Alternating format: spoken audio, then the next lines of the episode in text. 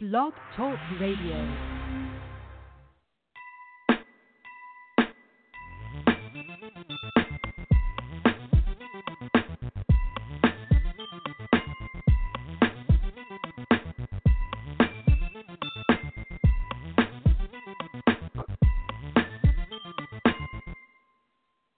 Good morning, America, and all listeners across the world. This is Billy B J Jones, the author of Everyday Folks Books and the creator of Everyday Folks Radio.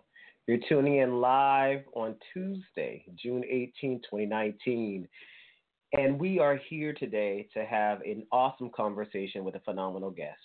But before we introduce her, I'd like to remind you if at any time you'd like to speak to me or any of our esteemed guests live on our show, you may call in at three four seven, five three nine, five three seven two. Again, that call-in is three four seven, five three nine, five three seven two. Or if you're a little shy and you prefer just to inbox your messages to us, you may do so at everyday folks listen at gmail dot com. Again, that is everydayfolks with an S, listen at gmail dot com. Few announcements. First, in part, this show is being sponsored and featured by Black Tongue Clothing. Looking for a brand that represents an Afrocentric nation? Please visit black tongue clothing dot com for more information. As well, this is a very important month. June marks half of the milestone of the passing of a, a half of a year. It's also Black Music Month, and this is a great time where we celebrate the contributions of the music arts from people of the African diaspora, especially Blacks here in America. So I'm very excited about that, as well as it's Pride Month, where we recognize those who are who are members of the L G B T Q plus community. As well, a few announcements in regards to the South Florida Writers Association, of which I am a proud member. We are hosting our next meeting on July sixth, which is a Saturday from ten thirty to twelve thirty at the Pinecrest Regional Library in Miami. And this is a great session because this time allows you to hear members. We have over one hundred twenty members.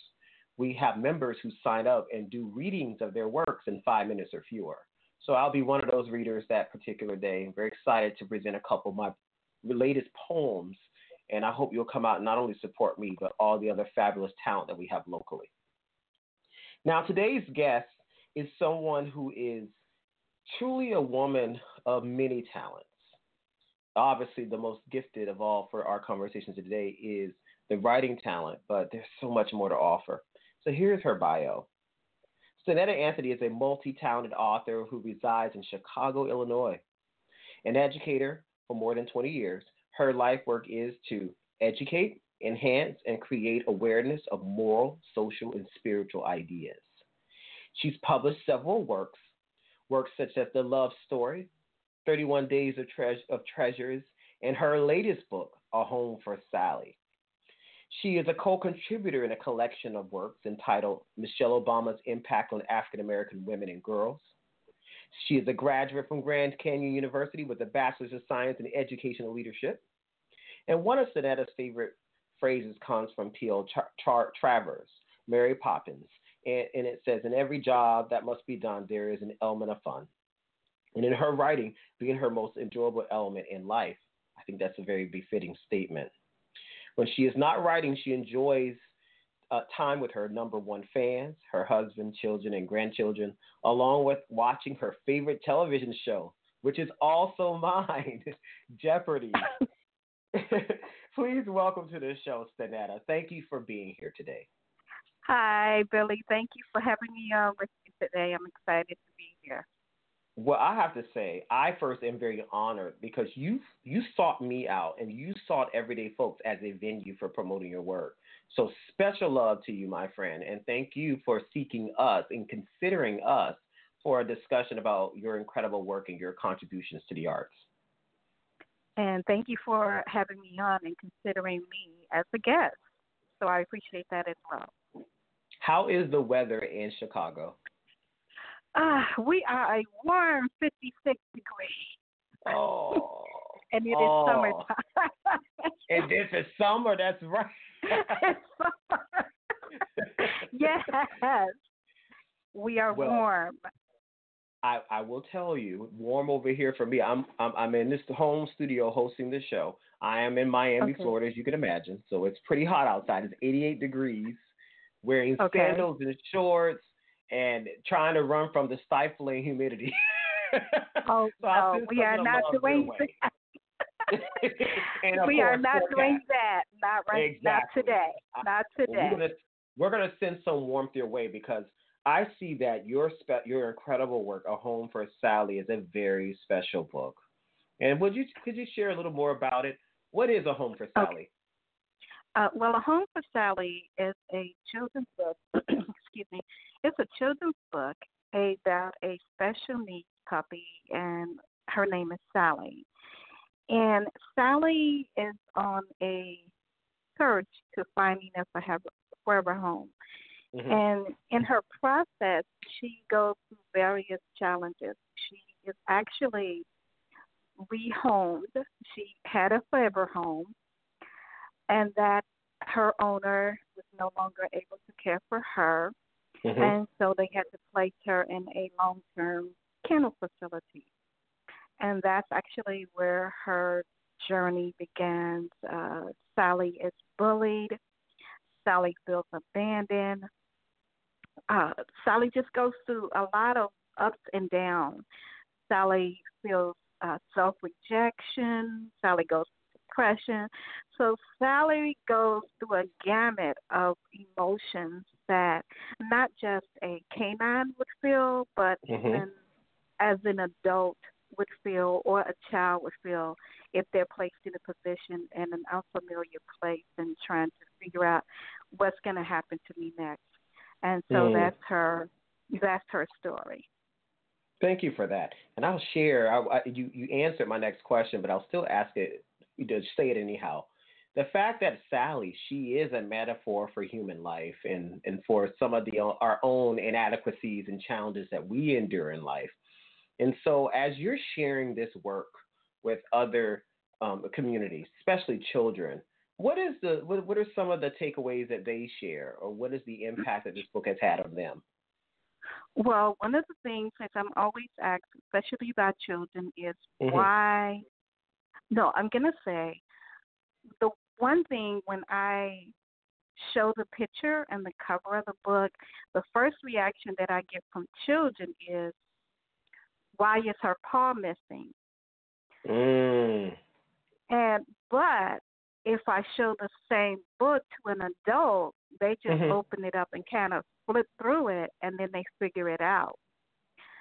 And so there's a, a difference between how children view one thing and how adults view one thing. And so I, I really get that. And in the respect, they I'm always asked the question, why did you make her without a paw? What's what's her problem? Or you know, why why, right, why right, does right. she look like that? Uh, how does she feel? And I can actually it opens the door for us to have an open and honest conversation mm-hmm. about sometimes with some of the children how they may have something that they have that's considered special needs. Right. And they can open up and say, okay, I have this, I have that, maybe I have a dog, uh, they look funny, or I have a friend or something. And then it opens up an avenue for me, because I have a finger, and I never thought about this until I started mm-hmm. writing Sally. I have a finger that was, uh, the nerve endings were damaged when I was a child. Wow. And so with this one particular finger, and it's my middle mm-hmm. finger, mm-hmm. and I was very conscientious of it uh, from adult, well, even sometimes now, that when I'm using it or when mm-hmm. I'm, uh, depending on what I'm doing, it stands straight up, and I cannot bend it down. Wow. And so some people look strange because they think I'm using a bad word, right? But it's actually not. It's just the way my finger is. And so I'm able to even open up with that, where you can't see it all the time unless I'm doing something, but we can have an open conversation that we may have something that no one ever sees, or unless it's shown to you, that is considered special needs. And so right. that's how we go from there. Mm, I love that. And I appreciate your sharing your personal experience as well. I think I, I share this with my college students all the time. I said, we can't judge books by its cover. We don't know what no. people are going through. It's easy for us. We can only, at some point, we have to acknowledge that we only could value what we think we know from the surface. But we are really all, there's so many things and layers beneath. And people don't right. recognize what those things are. And, and it could be tough to, to navigate life knowing that this one special thing about yourself is, is there. So I feel that Sally right. is, is truly, I, I feel that I should, I'll probably be using it in my creative writing class coming up this fall when I'm teaching the children's literature aspect. So I know I'll be having a conversation with you, perhaps have you Skype okay. in if anything, you know, to talk okay, to students about that. You know, having you know, these universal messages that children's books offer, because it's not just about finding a lost pet. It really helps shape them for the emotionality of the human condition and navigating life that we as adults don't recognize. It, you know, we know what it is, we recognize, but children don't see it in, from adult through adult lenses. And so therefore, right. this, what you do is very, very special. And a lot of folks don't realize that writing children's books is not easy. It is not it easy is in not. the least. What and what have some in your experience? And I, well, first of all, who or what inspired you to write this book? Well, uh, what inspired me actually is television. And hmm. one of the things that I observed was when I would uh, see different programs about pet adoption and everything, I'd never seen a special needs pet. And I began to think about, well, where are all the other pets that have maybe a missing paw, who are blind, you know, something that you can visually see. And I understand the respect of you're promoting adoption and you want to put the best foot forward, but what about all the other pets who are left behind? And what I found out after writing mm-hmm. uh, A Home for Sally, post, post uh, Home for Sally, is that mature pets and special mm-hmm. needs pets are mm-hmm. the fourth to be adopted. So it takes a, maybe a year or two for a regular pet or a canine to be adopted, and it's the fourth time the time length for a special mm-hmm. needs pet. So mm-hmm. it may be four years. Wow.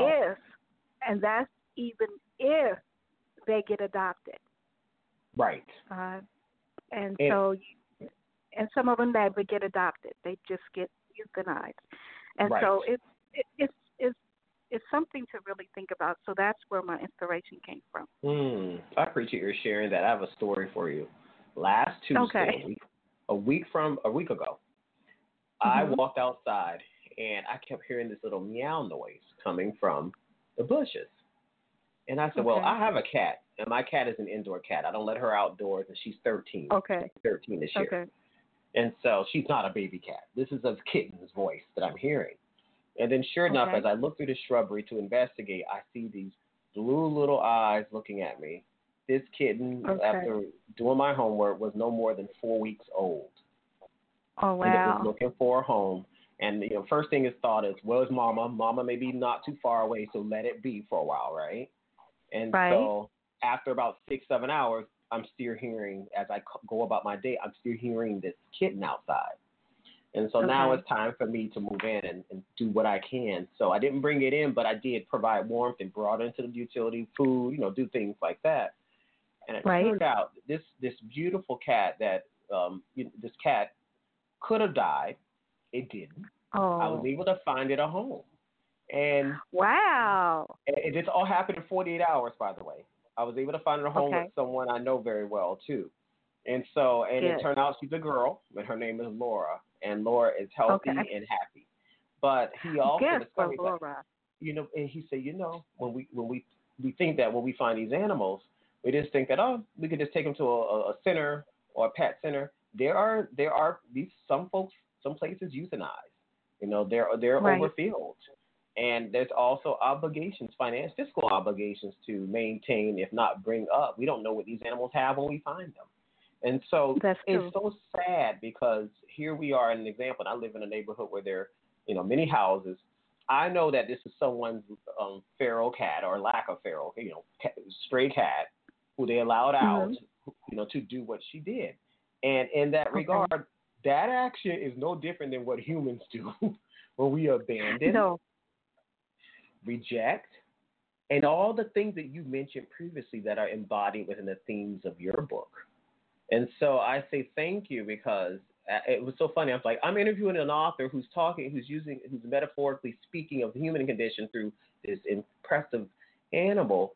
And here I am now on the cusp, uh, on the precipice of helping someone find one. It was just one of those things I was laughing at the entire time. Oh my and goodness. I didn't want to share with you until now, obviously. We're okay.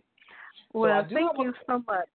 You're welcome. And, and actually, we have a few questions that are coming in. Folks, you're listening live to Billy Jones, B J Speaks, and I'm here with my dear colleague, Stenetta Anthony, and she's talking about her incredible work, her latest book, which is A Home for Sally. If you'd like to speak to her, you can call us. The number is three four seven, five three nine, five three seven two. Again, that call-in is three four seven, five three nine, five three seven two. And I see that some of you are shy in my inbox, but if you're interested in listing, emailing us, that email address is everyday folks listen at gmail dot com. Again, that is everyday folks listen at gmail dot com. So I have a question for you, Stenetta, and this question is coming from Tarsha, who lives in South Carolina.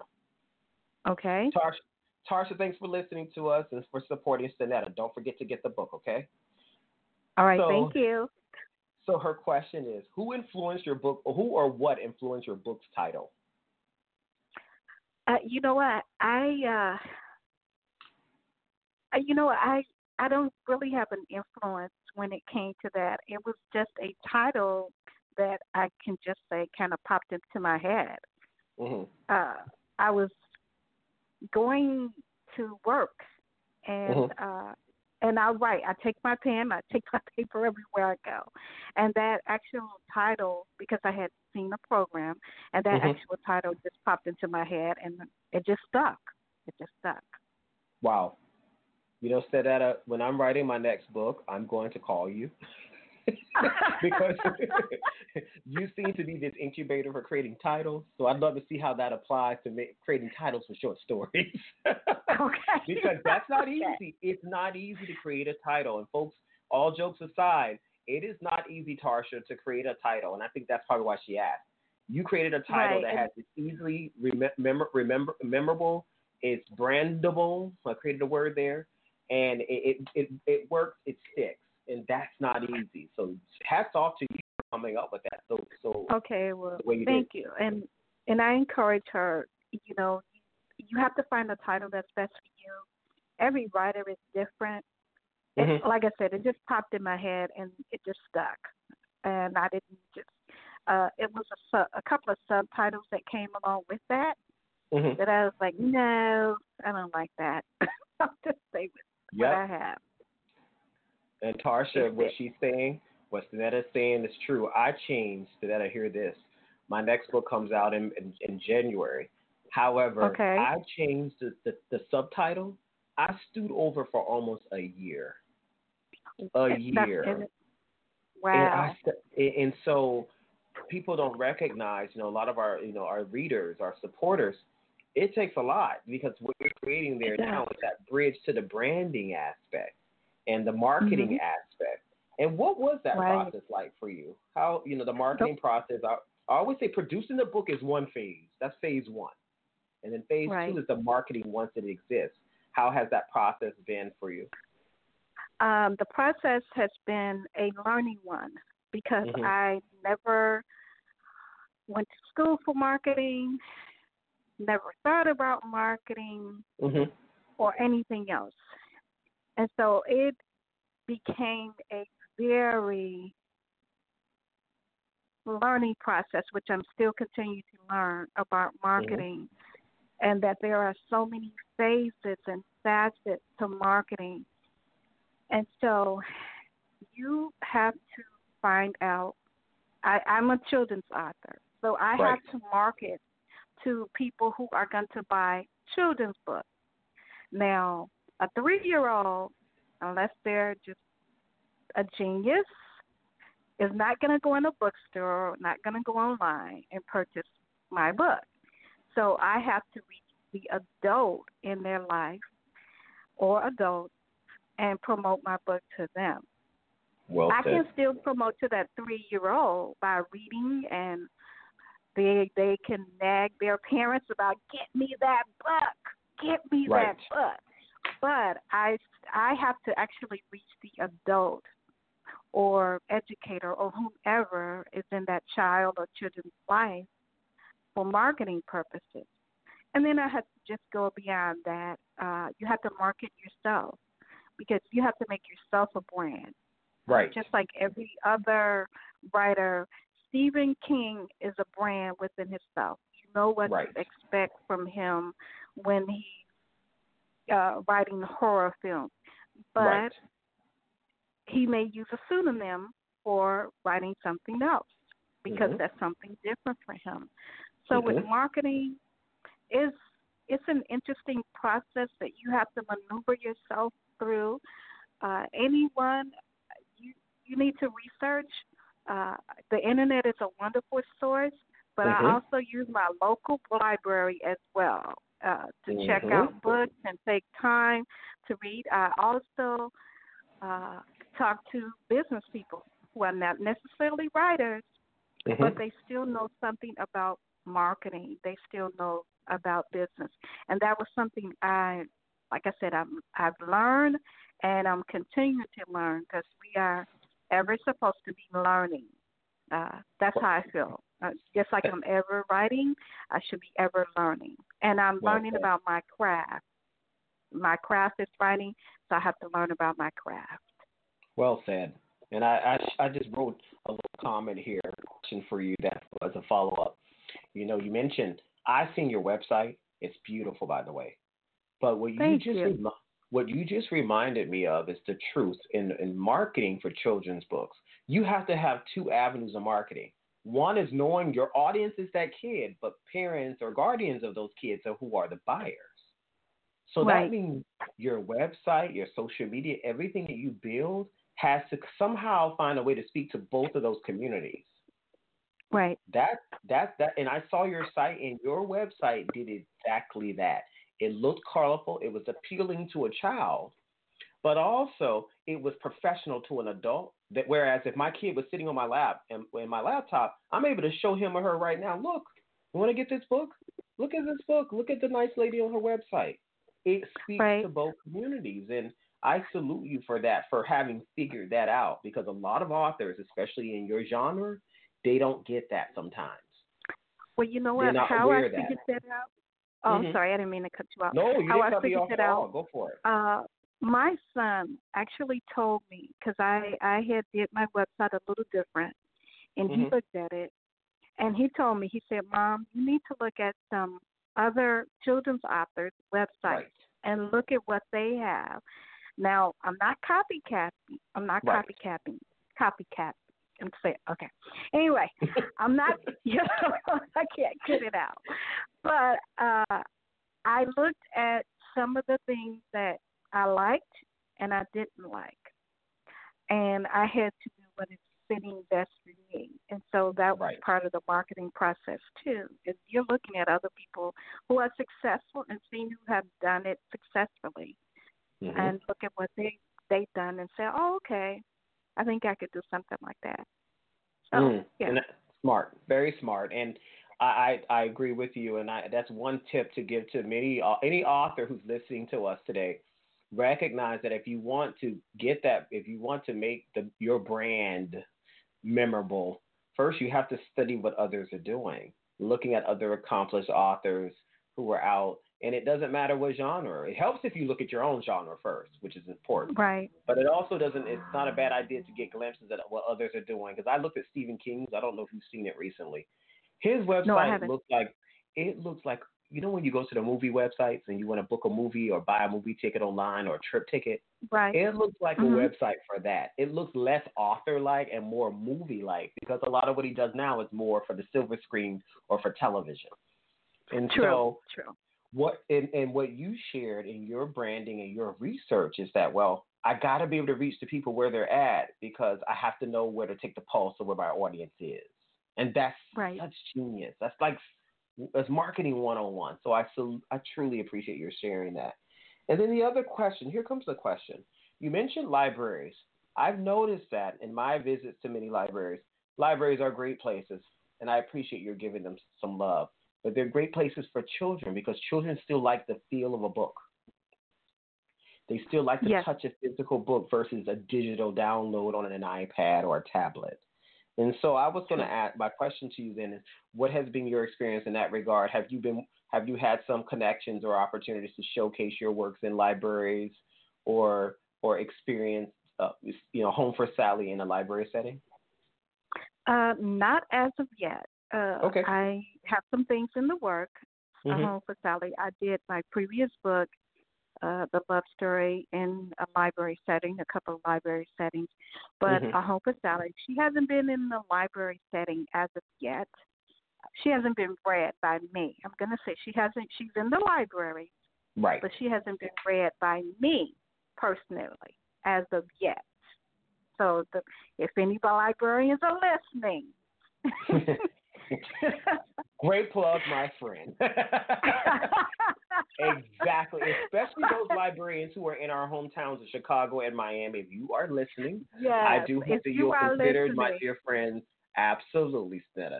I hope that you'll consider not only having the book there, but inviting Miss Anthony out too. She will be happy to come out and, and see. Yes, I will course. be.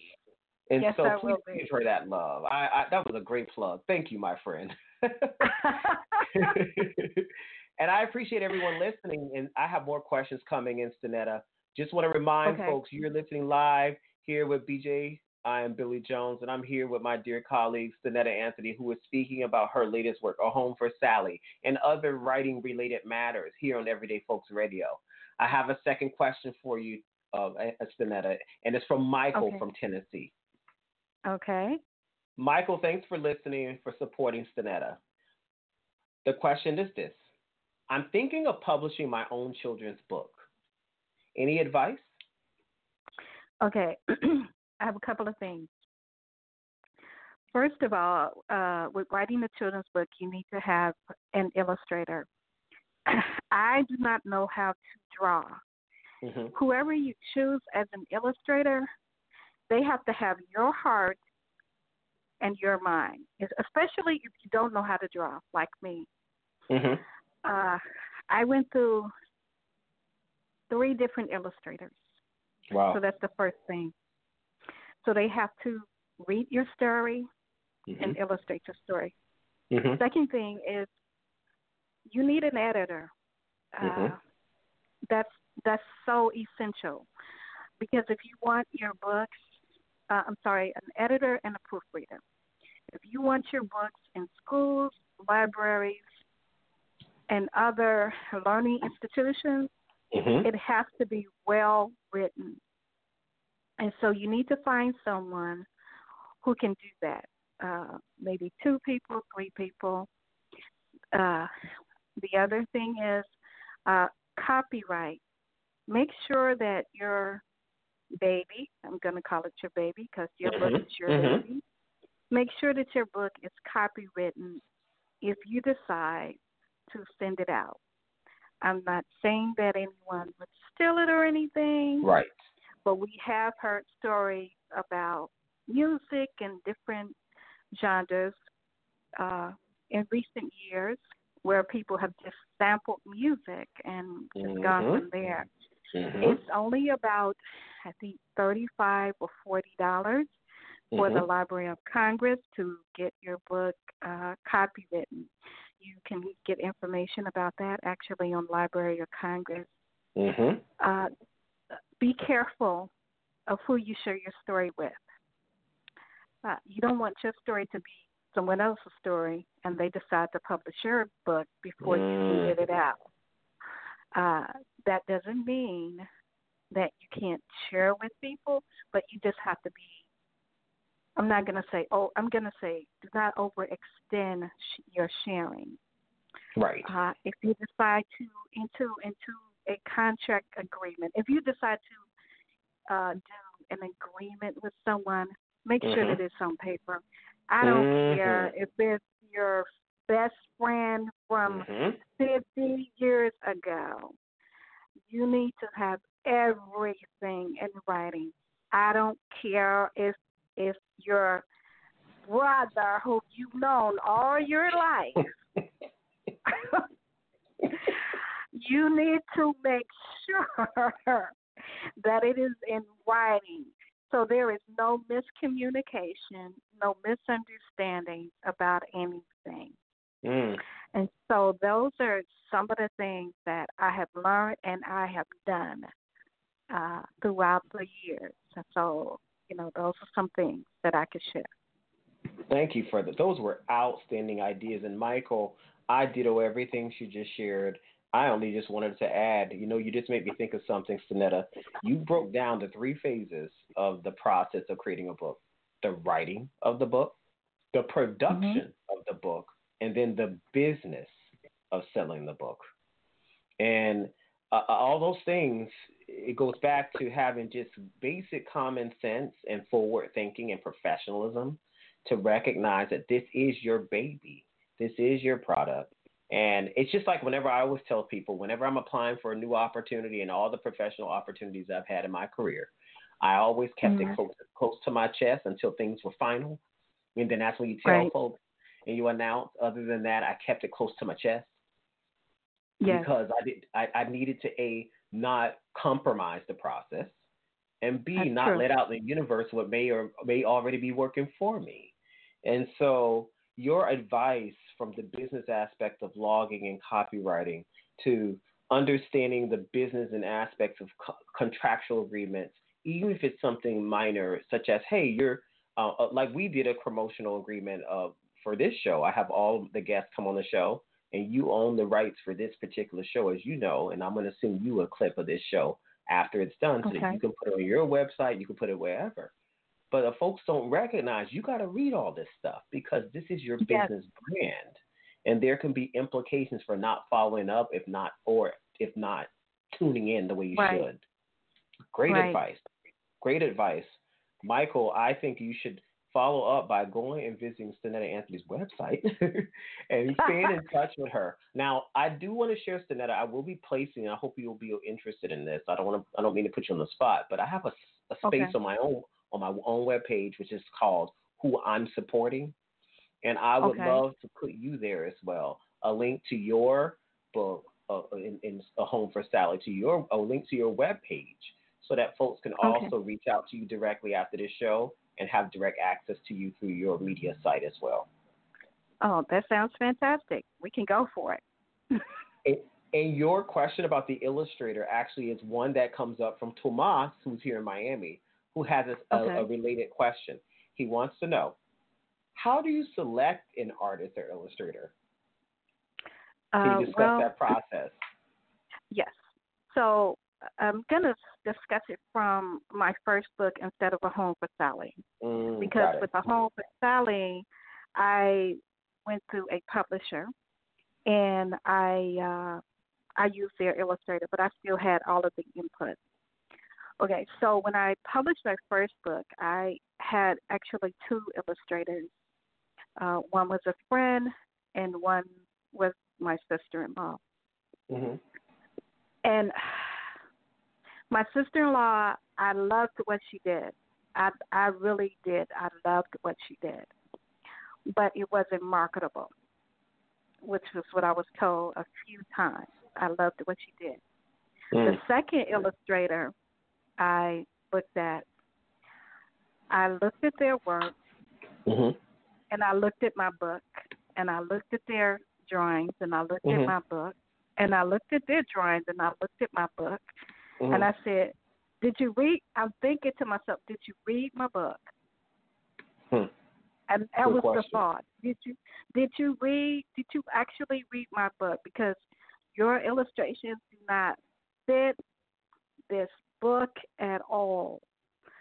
So that's what I mean is by the illustrator and the author have to come together. They have to have a meeting of the mind, the meeting of the pen or mm-hmm. whatever, watercolors mm-hmm. or whatever they're going to use, graphic design. They have to have a meeting of the mind with the author. The author knows exactly what they want their book to look like. And I would not compromise myself as an author because my illustrator wants to do, or an illustrator wants to do one thing, but I want to do another. Mm. So you're the creator, and they're the creator too, but you have to have the meeting of the mind. Yes, you do. And if you, and even if you go with a publisher, there still has to be a meeting of the mind. Uh, I went through hundreds of illustrations before I said, okay, I like this, I like that. And the other thing is, if I went to my audience with your children and I asked them, what do you think about that, this picture? What do you think about that picture? And they were very honest. I don't like this. I like that. You should change this. You should change that. And it, my feelings got hurt a little bit sometimes mm-hmm. along the way. But that is how I really finalize with everything. And uh, if you decide to do it on your own, if you decide to self-publish, of course, you need to do that contractual thing and everything like that. So you want to make sure that you have all of that in place. Mm. That was a great response. And Tomas, I, I, I love what, what Stenetta just said. I think she just gave you core advice. And, and, and my takeaway from all of those beautiful statements is you need to know who you're working with. And you need to have an open dialogue and be open not only with that person and they with you, but also be open to the universe for feedback that will help make your product work and effective for mm-hmm. its intended audience. And it is you, you, you're right on that. I, I remember my first book. I, I was so proud and I was ac- of what it accomplished. But there are always a few haters who have yes, something to say. They exist, and we, we recognize them. We thank them. I thank them for all they put out there because they also yes. remind us to be humble, and it also tests yes. us and understanding our character because we, it puts us back in perspective. But I was always taught as a child, I'm sure you would agree with this too, Stenetta, if I had nothing nice to say, don't say anything at all. Exactly. That's it. That is it. Exactly. I think we should make another children's book just on that topic alone. Oh my goodness, that's funny. But folks, you are listening here with Stenetta Anthony and me, uh, Billy Jones, the, uh, here at Everyday Folks Radio, and we're discussing Stenetta's incredible works, starting with A Home for Sally, but we've now moved and segue to other phenomenal aspects of her creation, her creative. And here's another question for you, coming from Tina right okay. here in Miami for you. And Tina wants to know, Stenetta, are there other children's book authors that you are fascinated with? Oh, my goodness. There are so many. Uh, my library is full of children's books because mm-hmm. uh, I'm not teaching. Uh, I'm not. I'm currently not teaching. But I have a library full of children's books. And mm-hmm. my favorite children's book of, children's book of all time is A Little Engine That Could. It is so old. Oh, I love that story. But I love it. And so, yes, I have a library full of children's books, all different uh, age groups and everything. And so, oh, my goodness. I have quite a few, so I don't want to just one. I just have a lot. I, I have a lot. I, I, th- I think that's I think that's a fair re- response, and it's funny whenever an authors are asked to uh, for us to pick up who else we're reading, right? It's so hard right. because we're so fascinated and we marvel at other people's creations as well as much as we are creating our own. It's just really mm-hmm. hard to pinpoint. It's just like asking what's your favorite song, right? Right. But there could be so many genres and interests, and depending on your mood, your feelings in that particular yes. aspect, you may respond one way or another. And so right. I think Tina, I think her response is a fair one, in that there are just so many folks to choose. And you, do you find yourself, Stenetta, even not only with your own book, but with other authors, when you go to bookstores? I sometimes purchase books for the sake of mm-hmm. gifting them to some people. Yes, and I do. I do. I gift books, and I like to have books as gifts. So I do that um, all the time, especially at Christmas. Mm-hmm. Uh, my grandchildren know to expect a book from me, not my book, but another book, and it can be about anything. And so I, I do think books are a wonderful gift-giving tool, whether you do um, electronic or paper. I like both. So, and I think you should probably know who the person is that you're giving the gift to, the book to. Mm-hmm. If you know, uh, so books are the best gifts in the world. Yes, they are. They are. And I want you to know, I have purchased two copies of your book, because I'm oh, gifting one yes. to my goddaughter. She will be turning one in two months. But in time, okay. her mom is an elementary teacher, and she reads to her every night, and she loves books, and she loves to listen. And I told her, I said, well, the very first book that she's going to have from me is from my dear colleague, Stenetta Anthony, A Home for Sally. And so yes. I want to say thank you for that. And it's going to be the physical book, because I want her to be able to seal the book and have value for it and put it on her shelf, and to do much of the things that you and I both do already with other creations that we receive or get or purchase from others. And thank you for that purchase. I appreciate it. You are very welcome. And I have a question for you from Simon, who lives in A T L, Atlanta, Georgia. Thanks for listening, All right. Simon. Simon, he, he has a beautiful uh, compliment for you. He says, Stenetta, you are awesome, and you are a gem. How nice. Oh, how nice. Thank you. That was a nice statement. Look at that. Oh, that's very nice. And he also wants to know, what's next for you? Are you touring? Uh, no, I'm not touring. Um, not right now. I'm making some adjustments mm-hmm. in my scheduling because of uh, personal reasons. And so not right now. Not right now. Uh, probably I'm trying to make some adjustments over the summer to do some things. Mm-hmm. But uh, not right now. Not right now. You know, said as an author, as a fellow author, creative people are always busy. Would you agree yes, with that? Yes, they are. I agree. I agree. Because there's always something abrew in terms of projects, initiatives. I want to write ten books, but I never have the time to. Because I either A, okay. I'm grading, or B, I'm reading other people's books.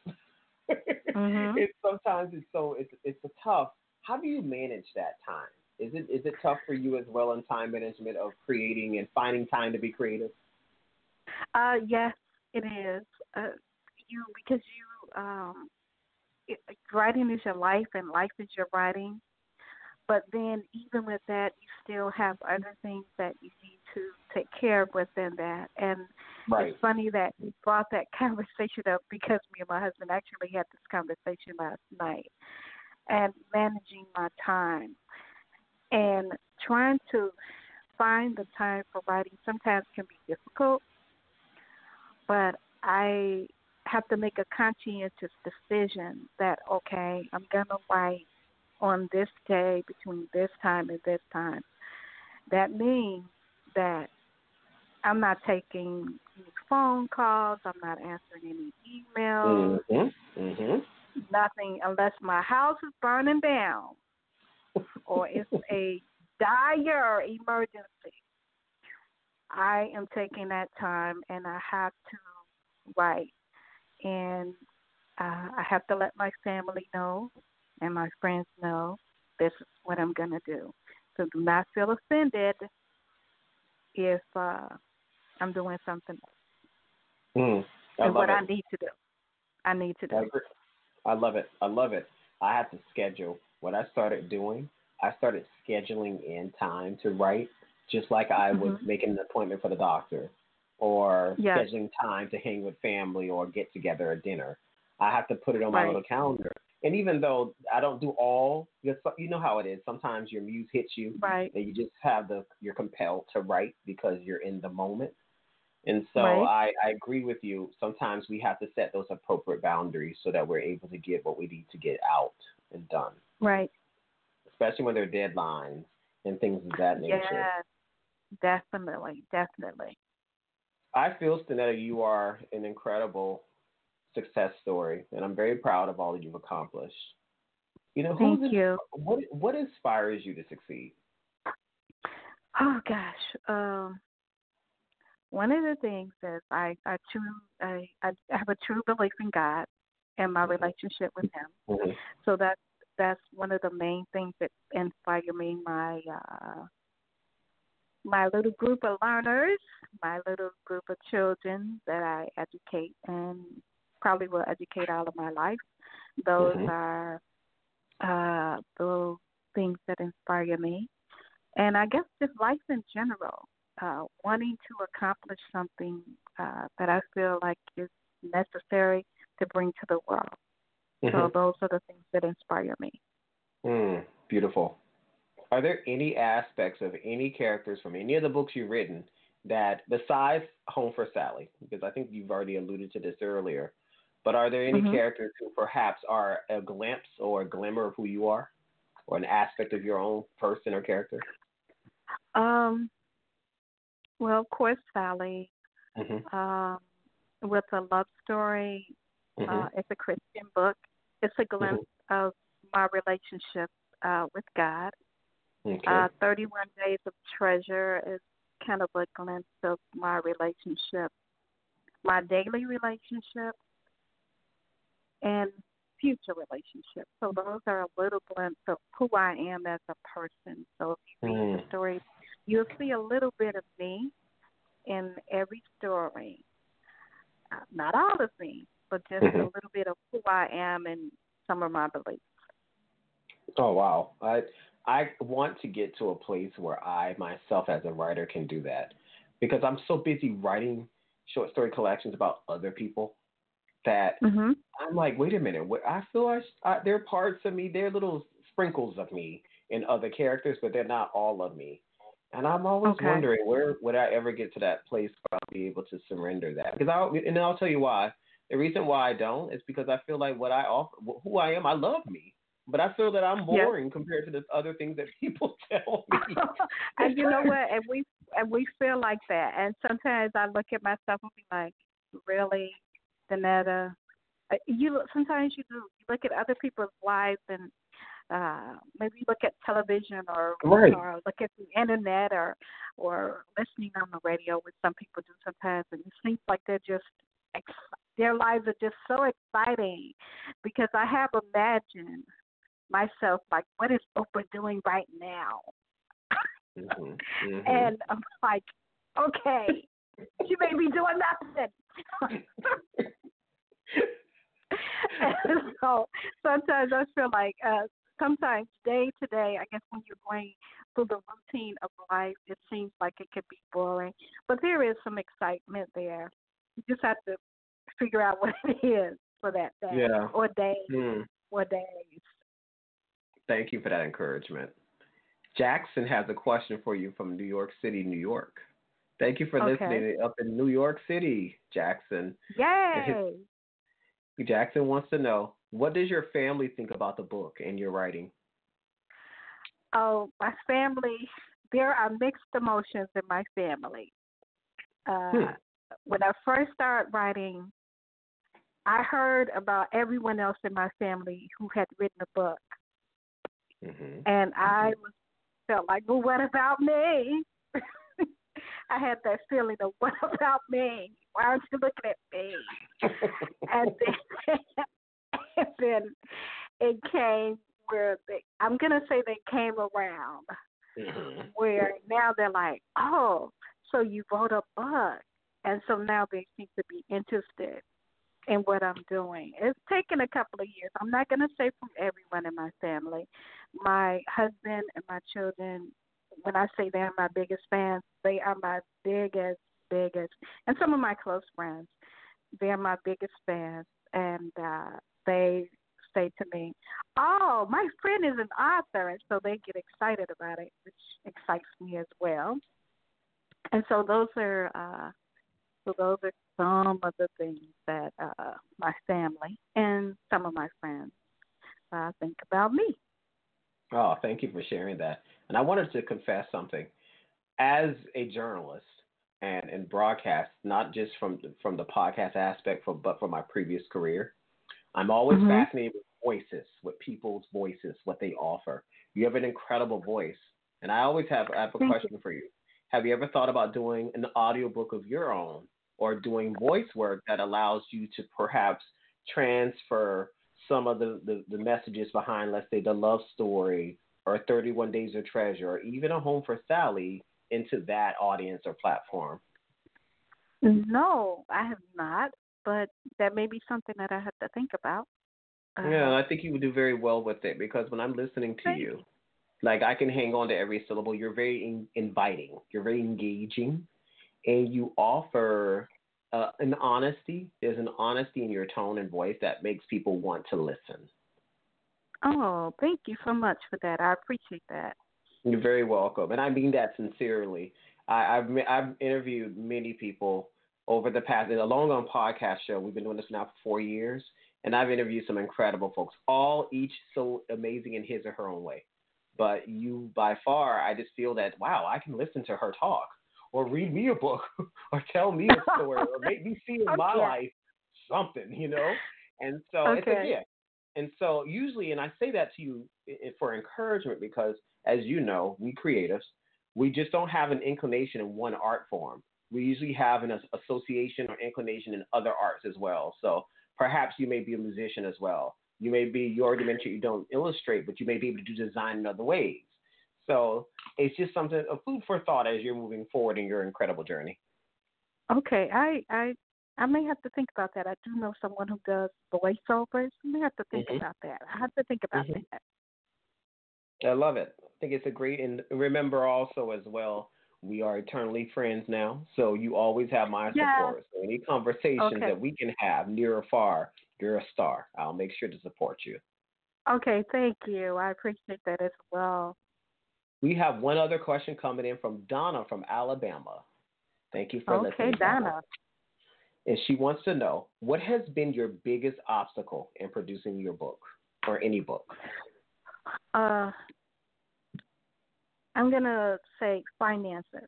Finances okay. were my biggest, you know, the biggest obstacle because no matter what book you publish, whether you self-publish or you go with a publisher, mm-hmm. it it is a it is a financial endeavor. It is. It so really is. You need to um, consider how much money is it going to take for me to get this project out. And so that was one of my big, biggest obstacles, and I guess myself.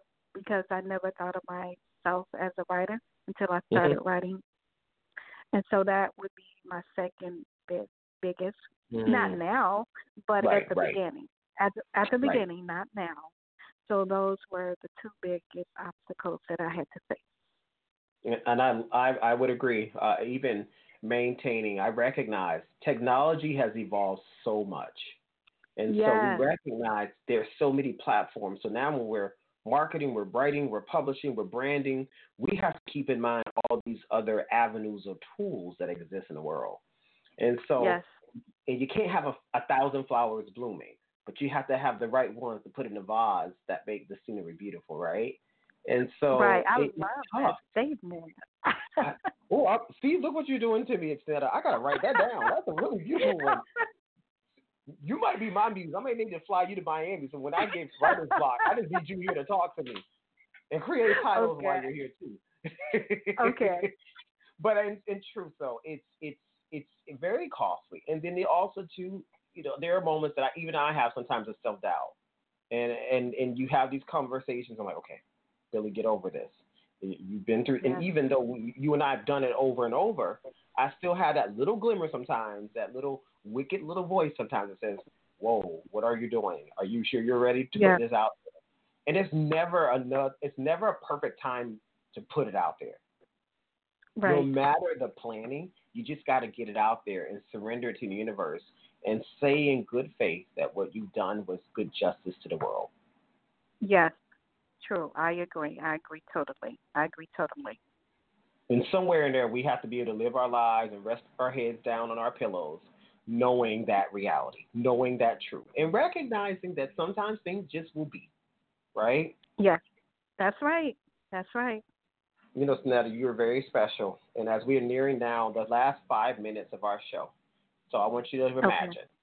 Imagine that someone just tuned in right now and heard us speaking, having no idea what we're talking about other than the fact that they read your bio through the ar- on the archive about the show. What would you like that listener to have as a takeaway from this conversation? Okay, so as a takeaway, I um, uh, the one thing is, if you're thinking about Uh, or considering writing a book or a poem or whatever you're deciding to do in the creative process, I would consider, I would think you would consider research, which is uh, something that's important, uh, researching your craft. It doesn't mean you don't jump out into the water, but uh, researching your craft, uh, considering what kind of author or writer you are, because we are all different. We're all created different. We all look different.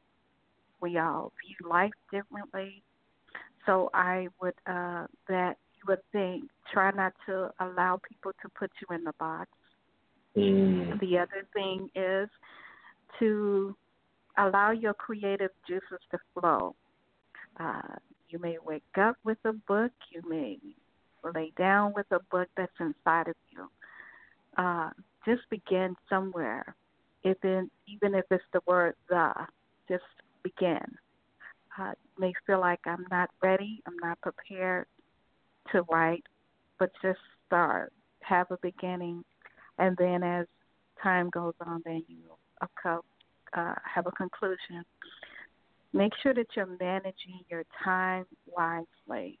Uh, you have to be careful with your time as a writer, to make sure that you're putting the days of hours, minutes, seconds, you know, years into your writing that you need to write. Guard your project. It's yours. Uh, guard it financially. Guard it contractually. Guard it in every aspect that you need. Make sure that you're using every tool necessary to put out the best project that you need to put out or you want to put out. Make sure that you're doing the editing, the proofreading, whatever is needed to get that best project out. We want to have the best project that we can because we want to put our best foot forward. We want to look the, we want to be the star behind our project. I'm sorry, in front of our project. We want to be the star in front of it and actually behind it, too. Thank you so uh, much, Stenetta. That was, that was outstanding, and I want to say to all listeners who are listening right now, please recognize that A Home for Sally and all other incredible works by Stenetta Anthony are available online now. And I'm going to be placing a link for her show and for her website under my Who I'm Supporting on Everyday Folks Books dot com and P L Jones dot com so that you're able to have a direct connect with her. But if you have a, a Google browser, you can go to Amazon dot com and Barnes and Noble and Ingram Books to pick up the, the book and support this incredible story, because we're all looking for a home to belong to and a place of belonging. And I feel that Sally is just a reflection of all the other incredible gamuts of emotions that we all harbor. I want to say thank you to you, Stenetta, for all that you do. And please know this is not the last time you're going to be on Everyday Folks, my friend. We okay. will be back. I will be bringing okay. you back with updates and insights for a reunion segment. And also know that you always have a home here. So at any time you ever want to come and promote anything with our show or anything that, through what I have as, as any media sources and outlets, you have that open access all the time. So thank, thank you so you. much for being with me today. And those of you who are listening live, we're about to cut off. But before we do, I just want you to know this show will archive in the next twenty-four hours. It'll be available on Blog Talk Radio Archive. It'll also be available on my through my webpage. And if Stenetta's interested, she'll probably have it available through her outlets as well, because we'll be sending her a copy of it too. And then lastly, it is available in iTunes for download. Thank you for listening to B J Speaks. I'm here with Stenetta Anthony and A Home for, A Home for Sally. Until next time, take care of yourselves. See you soon. Thank you.